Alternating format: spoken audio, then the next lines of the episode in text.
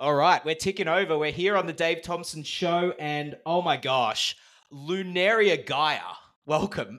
Great Thank to see you. Thank you. Guys, I've known Lunaria Gaia for over a decade now. A Would be. decade? Yep. This lady is absolutely extraordinary. Author of Perfectly Imperfect. I've got it here. You know what? I had to, people have just been raiding this from my house. This is like an early proof copy before it even launched. I had to actually go to my back room and be like, where is this book? Because the copies just keep disappearing. Um, so many things I I can say. so many things I can say about Lunaria Gaia. And today, uh, for all the listeners, what I really want uh, this, what this show's really about, and what we're really here to do is, I'm a big believer that uh, we want to present the world with examples of people who are living outrageously, who are Mm. having success and living a life on their terms, because outrageous is different for everyone. And I- I think you've lived a very outrageous life, Luna Gaia. There's so many things you've done that I'm so curious about. You've obviously got your own successful business that's completely on your terms. Um, you know, roller derby, you've been a surrogate, like so many things that I really want to get into. Um, what you're known for is self-love and body image, right? Is that what you'd say you're you're, you're known for? I would think so. Yeah, from a social media perspective, and, and what my business is about is people confidence, self love, body image is what people would come to me for for sure. Yeah, yeah, awesome. And like this is a very interesting topic for me because I don't know if I've shared this with you, but growing up as a kid, um, I was very fat. Have I? Mm. I was very fat. through the through the publishing process, through through the times you know when you were reading my book and stuff, there was lots of layers of you like, oh, I can really relate to this story. Yeah, I so I I was I was a fat kid, and even when I became a teenager and really got into fitness and lost all the weight, I still thought I was a fat kid. Wow. Like the internal image of of myself, I still, I, I still like even though I was very athletic, I still thought I was fat. Like, Yeah. is that at, at the time I sort of identified that as body dysmorphia a little bit? Is that Mm. I, I guess I'm I'm curious on your perspective as an expert in this field. Like, um, ha- like is that something common? Like people change, but then the internal is still the same. Yeah, look, I, I, Dave, I can completely relate because even in my own journey, and if you read my book or follow my content, you'll see that I lost and put on 25 kilos five times. I was also the fat girl. I had lots of experiences that led me to eating disorders of trying to get away from that identity. And even when I've been in smaller bodies, to which I am now at the moment as well, moving towards more of my health and my fitness, the identity still plays plays a part. And I- think that the, the greatest example of that, Dave, would be when when someone who has never had money all of a sudden comes across it. Mm-hmm. And the the values alignment, if you haven't yet cleared the fact that you identify as a poor person or you identify as someone who doesn't deserve this or isn't used to abundance, then then being in abundance suddenly will actually cause a lot of people that I think they say something that within seven years of people winning the lottery, most people have lost it all. Because of that very reason, you don't have the identity yet. Is that one of the key pieces? Do you do you see for people that want consistent change in their in their body shape? Like was when you said you went up and down a few times. Yeah. Were you still grappling with how to get that identity locked in as like I actually am this new person now, or Hmm. Interesting. I would say that that's more current, to be frank. Right? I, I would say that that's probably, I, I don't think I ever did the identity work in the past. right. Yeah, so I was on diets in the past, and that was just I mo- I want to move away from the pain of being the fat girl. I want to move away from not fitting into society or clothes for that matter. I was in deep pain, wanting to like I was chasing enoughness, Mhm. and so when when it happens from a space of chasing enoughness, there's nothing healthy about it Mm. at all. I may have looked different, and people may have perceived me as being healthier, but I certainly was not. So the identity hadn't shifted at all. And so it hasn't been until deepening into the self love, working through the identity constructs, what, what has held me back? And what identity am I still attached to that I think that that's where the real, like, that's where the rubber hits the road. That eventually the identity shifted. Even with you, Dave, what I'm hearing is that you your identity around being a fitness person Mm. Was still there as the, the fat kid. The fat Mm. kid was still there, but but the identity of fitness was stronger than the identity of fat. Yeah, yeah, that came Mm. through for sure. And I think the whole journey for me was also based on finding a finding my own self-image rather than the self-image of what was broadcast to me by magazines, by media. Like, you know, I grew up in the era. I think you know we're of similar eras where it was it was the washboard abs. Like the six pack was like the thing, Everything. right? And how much pain I think that is that caused me in searching for that. Um, I don't think I've ever quite had a six pack. It's almost this illusionary concept that I've I've tried so hard to get to. Like, I don't know.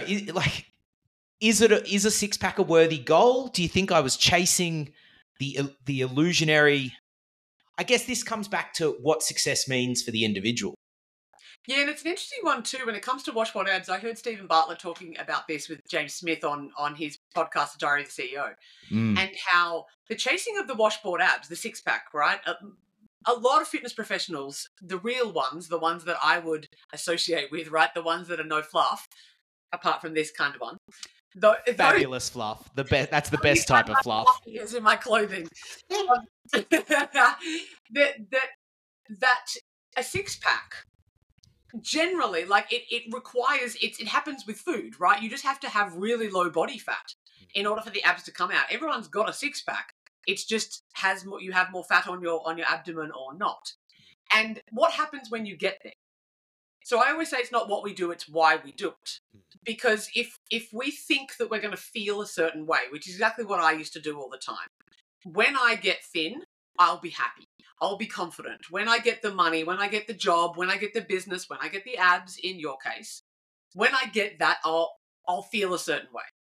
And that's where it becomes problematic because we get there or we get close to there we don't feel the way that we thought we were going to feel and so we then have to chase the next thing oh well it's because it's because I don't have the V, you know, the He-Man V. Mm. That kind. That kind okay, it's because my my biceps aren't big enough. It's because whatever. Insert another insecurity here that is endless, and you will just stay on that path.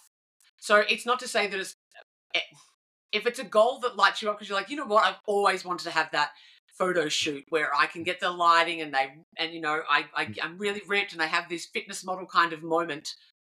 Understand that it's a moment rather than something that like for abs that's not something that is particularly sustainable for most people Mm. and something that is not going to make you feel any different about yourself apart from momentarily so it's like chi- it, it, it's like chicken and broccoli permanently, isn't it? And it's like how many people want that life of chicken and broccoli? And like if you're someone who's just loves routine and it's just set and forget, and you can do the same thing every single day, then maybe that works for you. But if you're someone that likes variety, then you know, I mean, I can't eat chicken and broccoli every day. Like, I just love food too much. I love the variety. It's it's a it's a it's a sensual. It's a it's it's, it's an erotic sometimes Yes. experience eating food. Like food, food, food is a pleasurable experience for me. Yes. And so, what I'm sort of coming to with with myself now, um, at the ripe old age of uh, 36, yes, soon to be 37, Okay. um, is that really it's about how I feel in my body. Do I feel healthy? Do I feel energized? Do I feel Energized. good? Do I feel, do I like how that food makes me feel? Do I like how that exercise makes me feel? Mhm. Is it supporting my energy requirements? And Yeah. if yes, then rock and roll. And if no, then okay, let's tweak something. Yeah. I think you- you'll find that a lot of people, it, scratching the surface of even bodybuilding, you scratch the surface very, very lightly, and you will find a whole bunch of disordered eating. A whole bunch of eating disorders in the fitness industry. It happens a lot, particularly for trainers, because they there is this pressure to look a certain way, and it's like, oh well, if you don't have abs, why would I even bother? And it's like, I can like- feel that. Pre- I, I, as soon as you mention that, I can mm. notice that awareness. Yeah. It's yeah, and and And like you, Dave, you said you said about you said you know like I know that you you know you you run Like I feel like you're this crazy, like you're, uh, you know, if if no one knows Dave's story from that perspective, you know that the, you know ultra marathons and Mm. really outrageous things as far as far Mm. as I'm concerned. If you did that purely for the moment where you crossed the line, if that's the only Mm. part that you got value out of, you would never do it No. because there it, it requires too much work. It requires way too much of you. I would Mm. I can only imagine. Um, Mm. It's far too demanding for the moment where you get to take the selfie. hmm It, it absolutely is. It's got to. I whenever I do them, I layer in meanings. So Yeah. always got to travel for them because I love travel. So I get to go to a new location. Sure. It's got to Yeah. be in in the outback, in the bush, in some in some sort of setting that is really like it's like, hey, do you want to spend ten hours in the bush? I'm like, I want to make sure it's a nice bush. Yeah. Yes. so I'm layering in the meanings and like I'm thinking about the meal that I'm going to have at the end of it and thinking about the massage. It, like it's a whole experience. And it's who you become. It's who you become yes. the experience. It's knowing that you can overcome. So if coming back to your question, if if getting the abs on the process of getting the abs in that moment, again, the abs is going to be momentary, moment, momentary. Hmm. If getting the abs, the person that you become in the process is someone that you love and adore, then rock on. Hmm. Like to me, I'm all about well, well what works. Hmm. Does it, as you said before about the food choice and stuff, does this choice choice lead me closer to joy, to happiness, to peace? Does it lead me close to that, or am I doing it so that I can show, not even show off, but get the accolade? Am I chasing enoughness, or am I doing it because what a cool experience to have, and I love who I've become in the process? Beautiful. It's Hmm. it sounds like you're it sounds like you're almost a uh when when when you work with people or when you speak to them, you're almost the, a hunter of their insecurities. Oh yeah, Like it's like, where are they? Give them to me. I will find Yes. them. We will transform them into love. We will. is that We is that fair? Oh, I love that. I I call myself a pattern hunter. Um, I'm looking for the pattern, right? I'm looking for the pattern of what, like, you want to get over here. I know you're here, and there's a pattern that you're running in between there that is stopping that. So I often call myself a pattern hunter. But I reckon you're dead right. I reckon like like a, a insecurity bloodhound. Like I'm yes, I love that. like I can sniff it out. And the thing is, is that one of one of my I suppose quotes that I say all the time to my clients in my in my speaking everywhere is all of you is welcome. Mm, And I don't believe we live in a world where that is very often true. mm, Because when I'm there with a client, like I'm even talking first session, and and I'm there and they they almost want to hold back those parts because the whole world tells us to hold back those parts. mm. We don't want to see your insecurity. We don't want to see your shame, your pain, your grief, your anger. We don't want to see the parts of you that the world has rejected and therefore we have rejected. Whereas I'm like, come to mama. Like you're right. I'm I, I'm coming in because I want. I know that that's that's the part that needs the most love because I feel like everyone can love themselves when we're on fire. Like it's super easy to be like, I'm in my lane, I'm doing great, I'm in flow. That's easy, but man, can you love your shame? If you can do that, I, I just think you're unstoppable. Interesting. Mm, Interesting. Interesting. Great insight. the the the we're going to clip that out. That's going to be a uh, a viral piece right there. The insecurity hunter, Lunaria Gaia. Um, I'd love to ask. I'd love to talk a little bit about how you acted as a surrogate. Yeah. because that's pretty outrageous in in my mind. I, I don't know a lot of people that have done that. I think I actually don't know anyone in my Yeah. network that has done that. So Anyone else? any, anyone else beside besides yourself. So I guess first curiosity is was that an easy thing to say yes to in the beginning? Yeah, I, it, it's really it's really interesting. I actually do really love talking about it because my experience of it was so, for one of a better term, clean. It was really clean and easy. I it's not that I didn't consider it. It's it's not that I I it was a quick decision. Mm. Um, but it felt entirely congruent for me. Mm, So there was there wasn't yes there wasn't any incongruencies. So it felt so aligned with me. It felt so aligned. The timing was right. Everything felt so, again, congruent and aligned. So the decision, yes, was easy, Mm. which is Mm. odd. I think that that would be odd for a lot of people to think Mm. that it was easy for me. Well, I think this this this is what I'm dialing into from what you're saying is that it is it is outrageous to have a level of self love like what you're talking about. It is it is outrageous for uh, for most people to consider that something as as grand as an as surrogacy can happen with such ease and alignment. Yeah. Yeah. You know, did you was there anything you learned about self love during the process of surrogacy? Like, did you get any upgrades yourself? Did you have any additional understandings?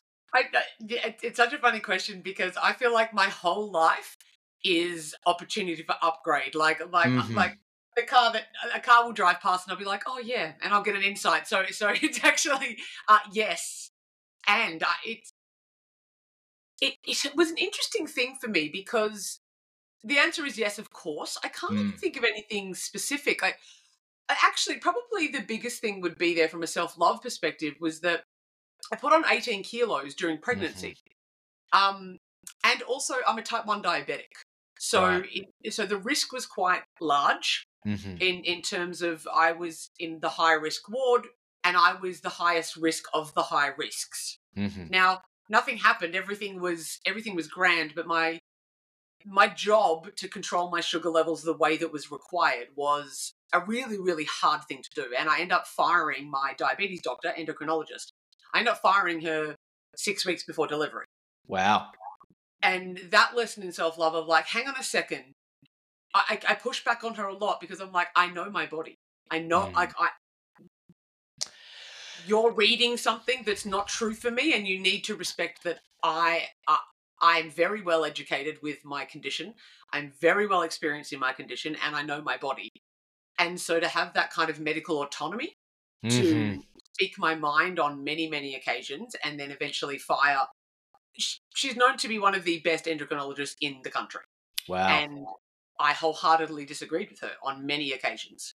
Um, so that was a huge lesson in self love. Then to be the heaviest I've ever been, by, by far.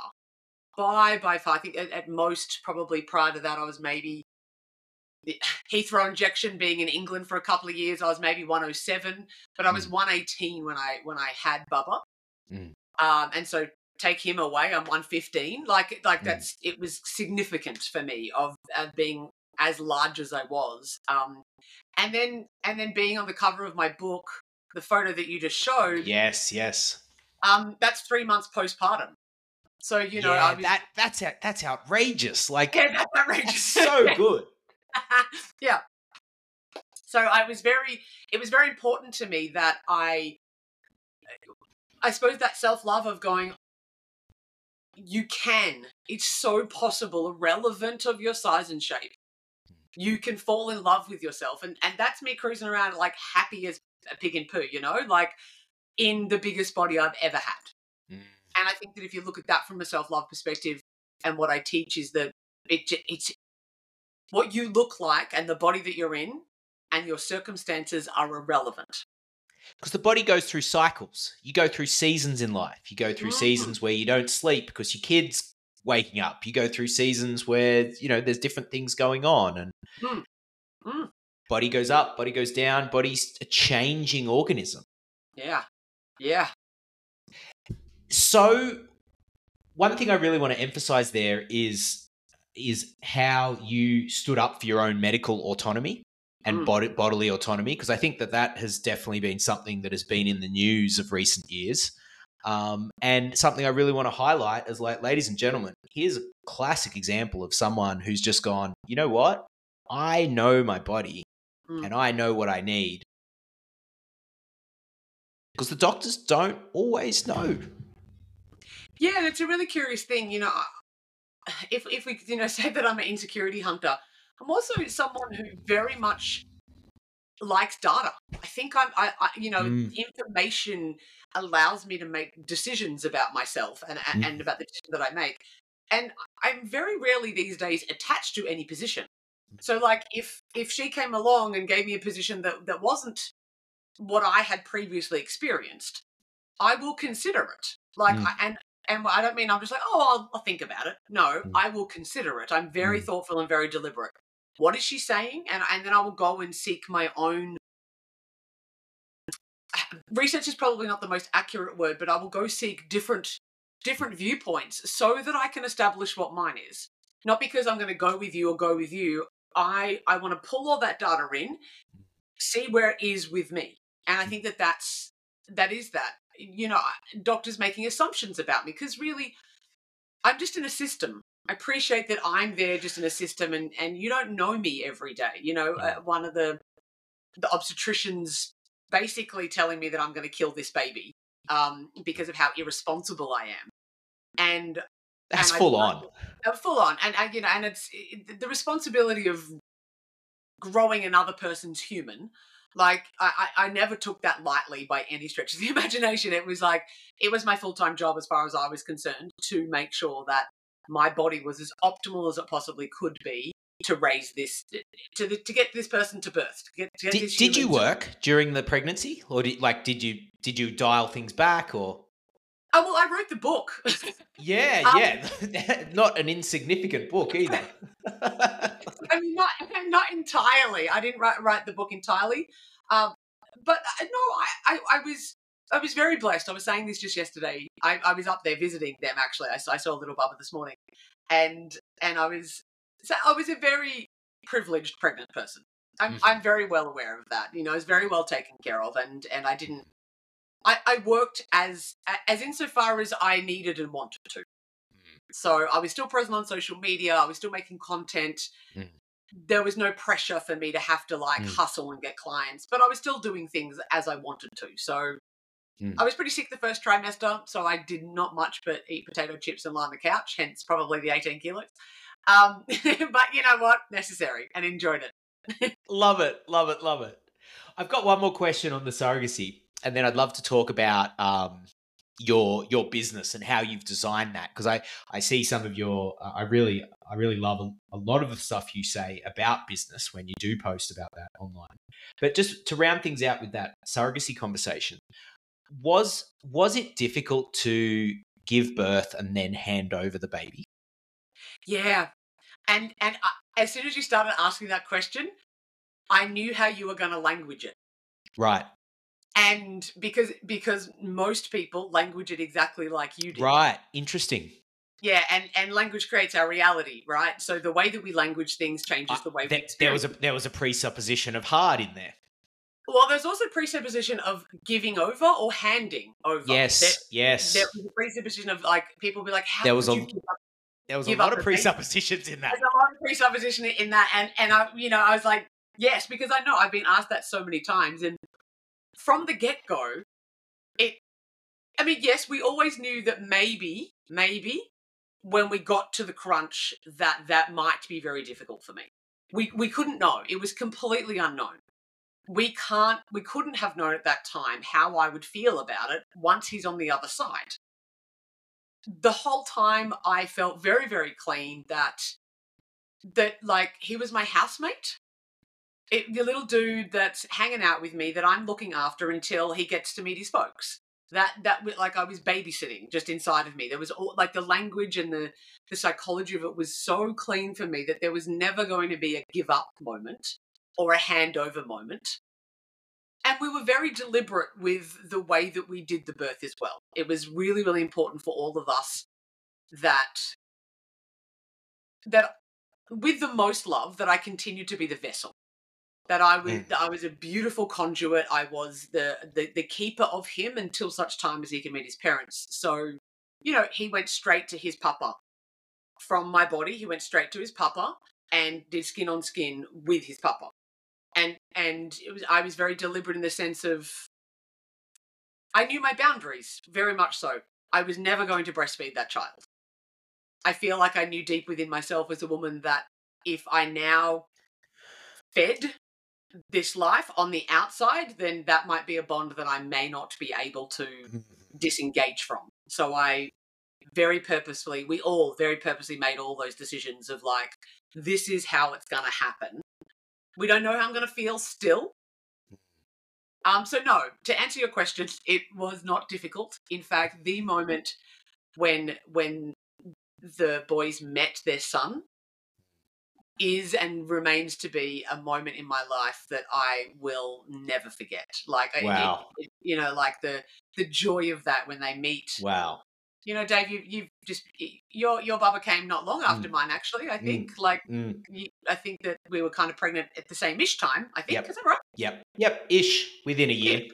Yeah, within a year, that kind of vibe. So, you know, the first time you held your son, Mm. pretty remarkable. And I suppose when you're two gay dudes who never think that they're going to be able to have that experience, Mm. and then they get to, and it's biologically both of their child. Mm. So it, it was not biologically mine at all. So to have that experience for them and, and to give that gift. And then watch the grandparents come around and they have now another child and, and, and the and the sisters and the brothers and the the family that I got to create is just exquisite. And That's- plus, I just then got to get doted on, and everyone brought me flowers, and everyone told me how amazing I was, and and I got to just chill out and not raise a baby, which is really handy for me. I went to sleep. oh my gosh. It sounds it sounds like there was a lot of love around Oh every step of the process and and I think that's that's really what I'm taking from this conversation so far is that if uh, if we can turn our fears into love, we can solve a lot of problems Absolutely. and make things flow. Yeah. Interesting, interesting. Yeah. So, I want to talk about business with you sure. because I feel like we haven't had an opportunity to actually go deep on this or sort of understand. uh, What I really want to understand is your viewpoint on business, particularly in sort of the space that we operate in, like the expert space, because I think, again, a bit like the six pack abs, there's a lot of ideas that are out there that are marketed about business Mm. um, that are not for everyone. no. For example, you know, all these people running around trying to be entrepreneurs and creating the next Facebook, like at that level, or even trying to follow what I saw someone refer to the other day as the seven figure bros, Oh yeah, right. who are like, scale, scale, scale, scale, scale. You know, so I feel like, and this is my, and you can correct me if I'm wrong here and fill in some pieces. My observation of how you operate and run your business is you do it in a very sustainable way, in Mm. a in a way that it grows and thrives in a very healthy way that Mm. respects you, that respects your clients. Um, I, I don't observe you to be one of those people that's like uh, pouring gas on the fire just to get a bigger flame, but it's like we got 30 minutes of extra flame and then there's nothing because the Nothing. petrol ran out. So Mm. I- I'm wondering if you could sort of pick up from where what I've just started there and maybe share a bit about your philosophy and approach to business. Because I think that could be really useful for people who are wanting to live an outrageous life and who know that they want to have business as a vehicle Mhm. for their own freedom and sovereignty and growth, but they're looking at like, you know, the seven figure bros and they're like, I'm not sure I want to do it that way. that way. Yeah. I mean, thank you for your observations. That's that's a. I mean, I I, I take the compliment wholeheartedly. I think that, Mm. that thank you for seeing that in me. And I, yeah, I think the first thing that I will tap into with that is that I don't associate with myself with being an entrepreneur. Right. I don't think I don't think I'm an entrepreneur at all. Interesting. So that identity, you just don't even refer. No, because I feel like I think that I, it was a beautiful distinction by Tony Robbins that there that there are three people who go into business. There's the entrepreneur, Uh-huh. there is the manager, and there is the artist. hmm And the cleaner that you can get with which one of those you are, the more successful you're likely to be.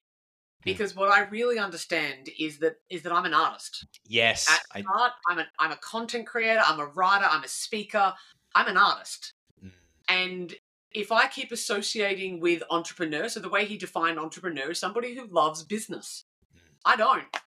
I'm not. I, I don't. I don't care for business. If that makes sense. I'm not wanting to start businesses to make them successful to sell them. That's not. That's what an entrepreneur does. They love the. They love the push of starting something new, building it up, or buying something. You know, acquiring a business. and flipping it effectively, making it super successful. You know, someone like Steven Bartlett, who's got hundreds of companies, probably more likely to be entrepreneurial because they love enterprise. Mm. And am I a manager? Do I like doing the nitty gritty and organizing? The reality is, if I didn't have to do the back end, if I could just rock up and do what I'm doing here now, Dave, mm. happy, like happy as Larry. Mm. And so realizing that I'm not an entrepreneur and realizing that even though I'm managerial and entrepreneurial, I'm not those things. I'm I'm an artist. And so I think that a lot of people listening at home, a lot of people who do want to live outrageously are artists at heart. I think that maybe I'm, I'm not sure. I'm not speaking for yourself, but I think that you're you're an oh, artist. Oh yeah, oh yeah, yeah. for sure. And so I think that that distinction is really important. That the seven figure bros, from that perspective, could very well be entrepreneurs. Mm-hmm. And let's stop chasing that. If it's not you, it doesn't mean that you can't have a business. You're going to have to learn some stuff about business. You're going to have to do some stuff that you don't want to do but for me, there's no job that exists that some that someone that I can go get hired for to do what I do. And my message is mine uniquely, so it has to come from me. It has to be the thing that I create. And again, listen to my language there. I'm creating it. I'm the creator, right? So I, I think that my philosophy around my business is that is that I, it's a calling for me. Mm. Business isn't a calling. The message is a calling for me. And you you said it beautifully. Business is the vehicle for me to get my message out there for what I want to share in the world. Business is the vehicle rather than it being the destination like a lot of people might make it that again when I get to this number I have to in coaching world like you know, have you cracked your 100K yet? Have mm. you, you know, are you at seven figures? Uh, all that language around the push and the hustle and, and, and the drive. But if you're not, if you're not enjoying your life, um, I, I don't particularly see the point. And I think that that will, very realistically, I'm very well aware that I could go hard faster and I would get more financial success and maybe a broader audience faster I'm not willing to sacrifice. I'm not willing to not sleep. You know, I hear that, you know, you could sleep, you could not sleep for a year, sacrifice yourself for a year. I'm just not prepared to do it, Dave. I'm like I'm gone. I'm hiking a mountain on Friday with friends of mine because because that's when we're free. like yeah, I, yeah. I got back from Byron Bay today because it's Monday. And it's not that I'm doing that all the time. I know when to accelerate. Mm. I, I think that probably the artist would find the hardest thing that I feel like I've been able to cultivate extremely well in my life is that I'm very disciplined. Yes. And I'm self-led. So how does that how does that how do you do that discipline because creators what I've observed is that creators struggle they've got so many ideas, they want to do so many things, they want to do this mm. and that and this and that. And the shiny object can take them off track and segue them. How how do you do discipline? What's the recipe mm. for that? Is it self love? Is self love one of those ingredients for discipline? I think that. I'm laughing at my own head because I'm like, I'm like, I think self love is everything. Like, I actually think that that everything hmm. improves and is better. That at the source of it is to know and love oneself, and I think that to know and love oneself will always take you closer to your highest consciousness. That's hmm. and therefore your decisions will be different. So, it, yes, self love is one of those things because a loving act is not just to give myself free rein to do whatever the hell I want whenever I want. That's not loving. It doesn't, it's chaos for me. It, if I was to put it in masculine feminine terms, not from a man woman term for your, for your audience here, but in masculine being structure, masculine being uh, um, uh, boundaries, discipline, and then creative and light being the feminine there, they have to come together. So I've really very learned, I've learned to trust both of those parts of me. And I structure free time. I structure creativity. So I'm like, cool. So I, I need to do my admin at this time, maybe between these hours. And then on Thursday, go nuts. Do what you got to do. Like, like you're op- you've got open space now. So I think that creating structure um, to create giving myself space to create, to open, so that I'm in different modes on different days or different times of day so that I can do both. I, I definitely hear that. I mean, we've experienced that and seen it hundreds of times with our book writers who come to the book writing intensive. That is Mm. a week of structure. Yeah. Check in at Yeah. this time, check in at this time, and then they flow in between. And one of the really curious things that I've seen has happened for people that ties in exactly with what you've said is that we get a lot of creators come write books with us. Um, when they write the book, they make sales in their business Correct. because they're doing their creator thing. They're in their natural flow. They're in their natural essence.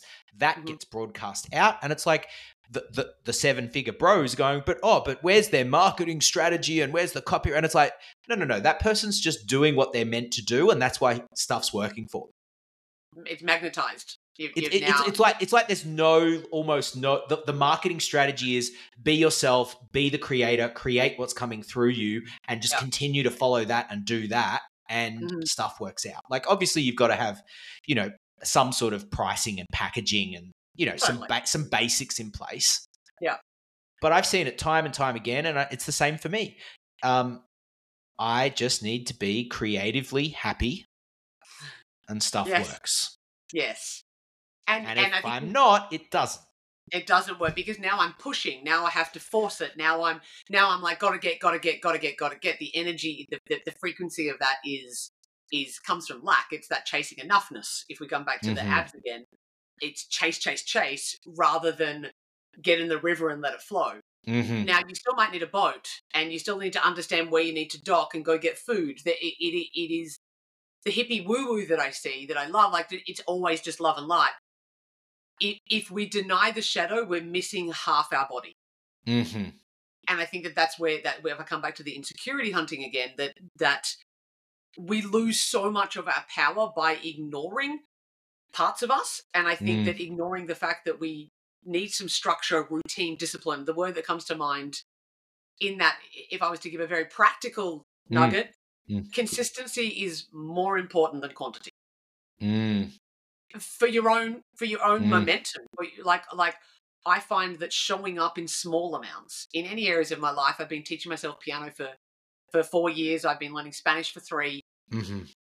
Every day I've got like an eleven hundred day streak on Duolingo. Like Wow, yeah, like talk about outrageous, right? It's pretty insane. that's And great. that- and the and art the baby is two and a bit. So it was even on the day that I delivered. I know that sounds outrageous because that's what we're talking about, but on the day that I delivered the baby, I I did my Spanish and my piano because there was a piano in the um in the in the atrium of the hospital. I digress. Consistency is the most important thing. Like it's Mm. when it comes to discipline because not only are you building momentum from the day or the week before. I prefer daily. Not only are you building men- momentum from the day before, but you're building self trust. yeah, that's the big It's- one, isn't it? It's the big one. You're you're showing up for yourself, so then you know that you can, and you'll get results. But it, the time's going to pass anyway. like I I hear you. I hear you. I you know on on my notes for this session uh, for this interview, I, I I wanted to ask the question: um, What's the biggest lie going around business and personal development circles these days? And I think we're touching on it of like. You know, you don't have to push a business to somewhere that you don't want it to push. You don't want to push it. Mm, mm. Um, and I mean, are there any other big lies that you see floating around that you're like, that is a lie? yeah, I, I I think that everything has a cost. Interesting. Tell me more. Yeah, the, I, I think there's this idea that you know, be your own boss or, or or do that doesn't have a cost because it absolutely does. And I think that everything in life you get to decide, and you might we, we often don't know what the price is before we Mhm. before we get on the ride. You know, but what when you start to know the cost, when you start to understand the price, and I'm I'm not saying the cost in terms of like draining or whatever, it's just that everything has a price. Mm. And so so there are there are choices that are then made. Do you are you willing to pay that price? Like if you Mm. want the washboard abs, are you willing to eat turkey chicken and broccoli Mm. and and not eat carbs for for every month of your And- life in order to get that? That's the and- price. And forego the sticky date pudding and Correct. And it's etc. okay. It's I, I think that that I think that if I'm going to land on it, is that it's okay to make either of those choices. The sticky date pudding is just as valuable as the washboard apps. Mm. It's just as joyful. It's true. It's being able to understand what choices that you're making, and that the level of. I mean, I have a small team, offshore Mm. small team. I have to make every damn decision. Mm. Like every like the decision fatigue is real. And the fact that I'm isolated, I work alone, I, love my own company. Mm. I don't have people bouncing off regularly. It's not something, you know, I, I I'm the boss, I'm the manager. She's a great boss. I love her dearly. She's awesome. And also she has to you I have to be accountable to me. And that's hard. And I just want to be honest with that that I think that one of the lies is that it's the it's the fantasy of like if you do this everything is easy now i think it can be easeful being in flow but just like having a job working for someone else right which i've done plenty of times in my life there's a cost to that you you you don't, have to worry about where your money's coming from when you're employed but you have to be there at nine o'clock when the boss tells you to be which i don't now have to be but I might not have certainty of income every time. Do you know what I mean? I don't have certainty of a bunch of things. So you, I think that, that the thing in business, and to live outrageously, if I would too, mm. Dave, I think to live a really outrageous life requires you to be very comfortable with uncertainty. Mm. Hundred And if, percent. and if you're not great with that yet, or you can learn, by the way, but if if the the level of uncertainty that is required to to be in business if you just know that your nervous system can't hack that, then you might just be really good being an amazing employee. And I- you can get so much freedom and joy in that. There's nothing wrong with like going and getting a good job and and and working with people that you love. There's that's fabulous. Hundred percent hear you, and I think that that nervous system piece is a huge one. Like Mm, you know, um, we're often saying to people in the the book writing process, like go as fast as is comfortable for your nervous system. Yeah. It's Yeah. it's a I think it's a big one because if yeah, that's what tanks people. Nervous system can't take the capacity, can't take the energy, can't take what's coming in. You know, I said to you before this off air, like one of the things we're doing in our business is growing capacity, which said it said in another way is growing the capacity of our nervous system to be able to uh, transfer more, like process more energy. You know, more Process energy more. coming in, more energy going out to support people and Mhm. help people. And it's it's not something that you can necessarily just like pour fertilizer on and light Right. up and you know i mean you could do that but it's, Yeah, it's short yeah. term you know Yeah. so And like you said before, like you know, you get an extra half an hour or whatever if if you're running constantly. Look, I know people who who can run for years and decades, and and can get results from that because they don't sleep, and, and now all of a Mm. sudden we have a what's it called? Like a it's almost virtue signaling. Oh, you should see how I well I only had two sleep last night, and I'm so busy, and you know even people project on me a lot, be like, oh well, I know you're really busy, and I don't identify as being busy at all. Like I, I'm. It's just my life. I'm. I'm doing stuff. I'm full, joyfully full. But I don't. I don't ever want to identify with busy again. I've done the rat race of sitting in traffic, going here. The, the only time I can talk to someone that I love is on the phone while I'm stuck on the M1. Like, I'm Yeah. like, yeah, no, I don't. I don't want to do that anymore. And so, it it it reaches its top there's only so much of the go in the fire that I can do before I I crumble.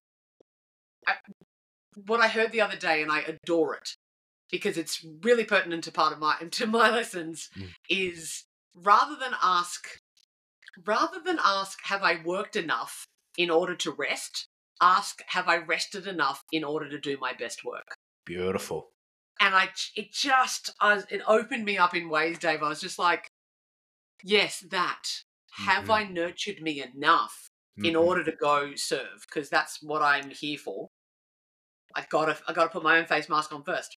and so important for the creator the artist Yeah, i think that's critical like part of part of the advice to artists who are in business should be sleep more yes, I would completely agree. how do i make more money in business as an artist go sleep sleep? Go sleep. Allow more free space. And then when you work, I think that that's also like that you have to work 14 hours a day in order to make a, a really good living. I just don't think it's true. I and also it depends on what you think. Like Mm. we we actually probably don't need as much money as we think. I and I think it's okay I've to always found that to be true. I set my just- goals and I'm like, I need all the monies in the world. And then when I actually look at how much the stuff that I want costs, I'm like, it's somewhere between 25 and 40% of what I thought I needed. Isn't that amazing? I, I remember I remember sitting I was sitting we ran the Hawaii book retreat 2019. Ma- Great Uh-huh. venue, amazing. People from all over the world came. I'm sitting Mm. with the team by the water on the last day. Sun goes down, buffet, everyone's got drinks. It's amazing. And I'm like, wow, I thought I needed five times as much money to have an experience like this. And it was it was brilliant. So I think that's a huge, huge, huge lesson for people who are artists, who are creative, who have a business element so that mm. they can live a life of freedom and sovereignty and be in Byron Bay on a Monday and or on a Sunday and back at home on a you know whatever whatever that life looks like. Yeah. Super huge, super huge. landing back in and then and then having the honor to be able to, to roll with a podcast you know like cool i'm just going to plan my life because because i because i can like remember why you're doing it Mm. are you doing it for for massive amounts of income or fame or accolades or are you doing it because you have a, a- message to share and you're looking for freedom? Mm-hmm. so if it's freedom i have to remind myself often by the way because the Mm. narrative is like seven figure bros hustle go fight you know like how much money are you making? You know and i'm like but hang on a second am i happy? Like that's got to be the metric. Like if, if am, am i happy and content and am i am i living my best life? And that doesn't mean as you say like you know being extravagant for me at all living my best Mm. life is do i have time and space to rest and be at ease and spend time with loved ones and and go outside without my nervous system being frantic Mm. like that's that's pretty abundant to me if i get to do that I love it. I love it. I Mm. remember in 2019 when I was reviewing my life, I said to myself, one of the markers of success for me is that I always have money in an account so that I can buy a burger any Yes. week that I desire. Like Love with that. all the trimmings. Like if I want the nuggets, I'm getting the nuggets. If I want the salad with the burger, with the nuggets, with the drink, it's like, what are we talking? 50 bucks. Yeah. Like Yeah. as long as I can do that every week, that was one of the markers. And it's like, Yeah. that's that's really not a lot of money. no no But when it was there and when I was doing it, I'm like, yeah, successful life. yes Doing doing what I doing what is meaningful to me. Mm. Burgers. Meaningful to me. yes because it speaks to freedom that's what that's what i hear with that Freedom Dave, of choice. Freedom of Freedom of choice. Yep. Correct. Beautiful. Beautiful. And I reckon that our- your deepest desires, our deepest desires are far less than what we think that they're going to be. Like our truest, Mm. realest, in, in, the, in our heart of hearts, yeah, maybe the the Maserati and the Bugatti and, and, and the and the Prada clothes and whatever somebody might be chasing the external measures of success. You know, like I appreciate we're both in a pretty privileged position in Mm. terms of you know being able to afford property or whatever, Mm. being in that kind of space. That if you if you're chasing externally, you'll never stop chasing. Mm. And so you can stop and realize that what you truly desire is less of those things. And what you truly want is happiness and connection with self and love to your highest creator. Like that's Mm. I, I, I believe that deep down that's what all humans want. We are in a we are in a connection deficit and we desperately want it first with ourselves and our creator and others. There we go. Snap. I Snap. love that. I love that. Well, as we round out today, I'm going to ask this question to every guest. I really want to ask this of you too. So, from my perspective, we are moving into some really unprecedented times in the Mm. world. That's Yeah. my opinion. Um, I know many share that as well. What I'm curious about is over the next 10 to 20 years, so this is really a visionary, long timeline question. Are there any trends or patterns that are, you're seeing that are emerging in the world that will be really important for us to be aware of? You know, us when I when I say us, I mean people who want to live an outrageous life, who want to live a life of freedom and um, have that self love for themselves.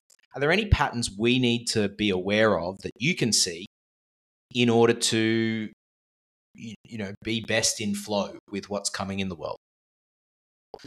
Yeah, it's interesting. As you were asking, as you were asking me that question, I was like, um, emerging, I, I kind of sat with. I'm like, as if it's as if it's new patterns. The Mm. circumstances will always change. You know, we've got we've got AIs predicted in that 10 to 20 years, if not Yep. sooner, is going to be a billion times smarter than us, and they will be the most intelligent being on the planet. That's going to radically change how we as humans experience the world, right? Mm. If that's you know, it's the best minds in the world that are uh, you know in that field talking about that. I'm I'm hesitant to go anywhere near that because I just believe that if we are relying it's the age old it's not emerging it's always been this way. If and it will always continue to be this way if we continue to place our power in external circumstances of governments of of environment of ai or not ai if your power is not in here you will be unhappy Mhm. There's there's there's just no two ways around it. I have not found any any evidence, a scrap of evidence in my 40 young years to which I've experienced quite a hell of a lot of things. If your power is external, you will be unhappy, irrelevant of the circumstances. So I think that we are, you know, we're heavily dopamine addicted Mhm. as as humans and we are spending more and more time disconnected and our power is more and more outside of us and that makes us completely for want of a better term controllable Mhm. and more importantly again i come back to unhappy Mm. we want to be happy we want to be connected but you will not get that externally so irrelevant what's ha- irrelevant of what happens in the world irrelevant of the irrelevant of the unfolding of this wild ride to which we all chose to be here at this Mm. time is pretty phenomenal. My message continues to be come home to you and raise your consciousness. Mm. every time. Every every time. Can you be? How centered can you be? How well can you know yourself? Mm. how how how much power can you invoke with inside of yourself that doesn't require other people or require you to have power over? Because powerful people have been in power. Hmm, i'm going to say that again people who are in power aren't necessarily powerful Mm. they have the power because they've taken the power. And the only way that they can take the power is because we must relinquish it. Mhm.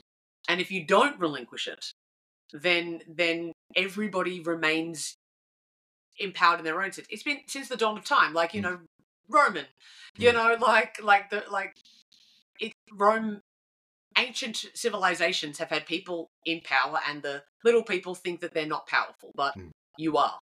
And the more that we understand that, each individual understands that, and I'm talking to your listeners right now, you are powerful. Mm.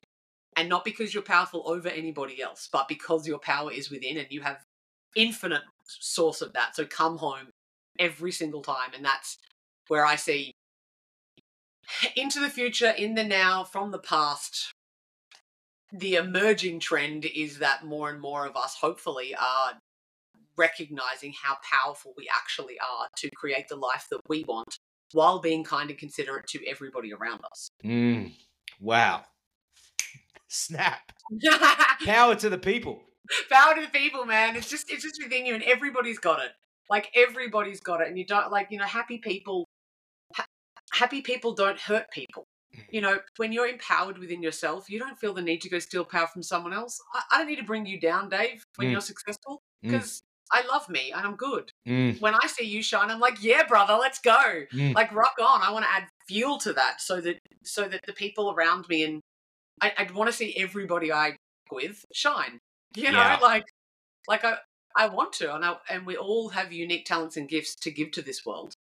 And may we bring that to the world, and that's the kind of world I want to see, the kind of world I want to live in, and the kind of world that I'm creating through my existence. I guess. Wow. So, Mm. so self love is somewhat of an insulation against powers that may wish to extract value from your being, from your pocket. That is sensational, Dave. Yeah, yeah. It it's inoculation. Um That's great. oh man, they they got they got the medical experiment wrong. yeah, that's right. Like cool. I'm just gonna inoculate myself against societal conventions that tell me that I need to be or do and live my life in a way that suits other people. Mm, Yeah, Wow. I'm immune. wow, wow, wow. Well, I think I think Luna Gaia, with the help of people like yourself, spreading the message of self love. Um, at least from what I can see, more and more people are waking up, and you know you've been an absolute trailblazer in that field, showing people the way. And from my own experience in waking up to self love, and you know reading your like like I said before at the start of this episode, this is the only book that uh, I've I've had to like go and dig out because everyone keeps coming to my house and taking it. Yes. Um, so, to the listeners, if if you're in that position where you're wanting more freedom, wanting more sovereignty, wanting to live the life that you want, gosh, I don't think you can go wrong with what Luna Gaia is saying here. Thank you. Luna Gaia, question before we round out today and tell people where they can find you. Sure. Do you prefer Luna Gaia or Lunaria Gaia? Well, actually, if, if if I if I was to be very specific, I would say it's Lunaria Gaia. Lunaria. So I've been getting it wrong all this time. Well, I've been, I've been announcing it in such a pompous voice and getting it totally wrong. That is probably a bit more pompous than Lunaria, actually. Probably. Um, Luna Gaia is perfect. okay. Um, look at that. There's a sentence coming out of my mouth that I never thought I would say about myself. Luna Gaia. Um, Luna Gaia is perfect. well, when you do the self love work, it just, it just it just flows out of you. fabulous by nature, right? You'll find me on all the socials at Lunaria Gaia, Uh-huh. being being my full name. You know, like people who know me and my friends call me Luna. So you know, like when you call me Luna Gaia, I you know like that. That's exactly what my name is. Lunaria Gaia. You'll find me on the Facebook and the Twitter and the or the X, whatever it's called these days. YouTube. I have my own podcast, so more confidence with Luna Gaia podcast. So there Amazing. you go. Like you know, it's Luna Gaia, not Lunaria. And yeah, if you just if you Google my full name, Lunaria Gaia, you'll be able to find me on all the places. Amazing, amazing. And uh, final two questions, quick questions to round out today. Um, what is your most outrageous travel destination you've ever been to? that I've ever been to. Outrageous travel destination that I've ever been to. Oh, I I want to say like Russia. Oh wow! Yeah, like I, I yeah. in the- winter, in summer. no, I think it was summer.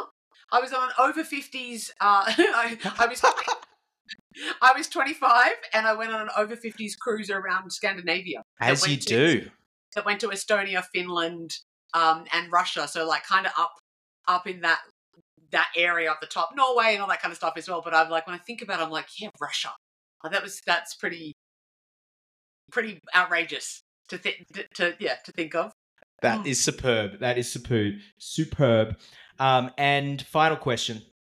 Um, most uh, most outrageous food you have ever eaten.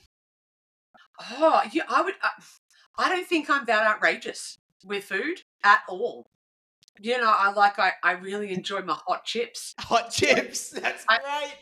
what I would say is that one of my favorite things to like I well, as a child there's a brand you would know Dave being a Queenslander there was a and and anybody over a, a certain age would would know the brand Sizzler. Oh yes. and Sizzler was a like buffet all you can eat and I would go there and eat the potato skins and watermelon. And that's all I would eat. I would eat watermelon and potato skins. If at the end I might then get the soft serve with the choc sauce and dip the potato skins in it. Amazing. oh actually I have one. I have one that came to me. When I was a kid, we used to eat Vegemite and honey on toast, Ooh. and it is superb. Ooh. People think that it's very strange, but Vegemite and honey, give it give it a whirl. Amazing. Amazing. And again, it goes to living the life on your terms, doing you as you do you. The rules are made up. Ladies and gentlemen, we will round out there. Luna Gaia, thank you so much for coming on the Dave Thompson Show. It's been an absolute pleasure. I've loved your insights. They've added so much value. Um, people, Thank go you, and follow Luna on all the places on the line. Go follow her now. Thank you again. We'll see you soon. Thanks for having me.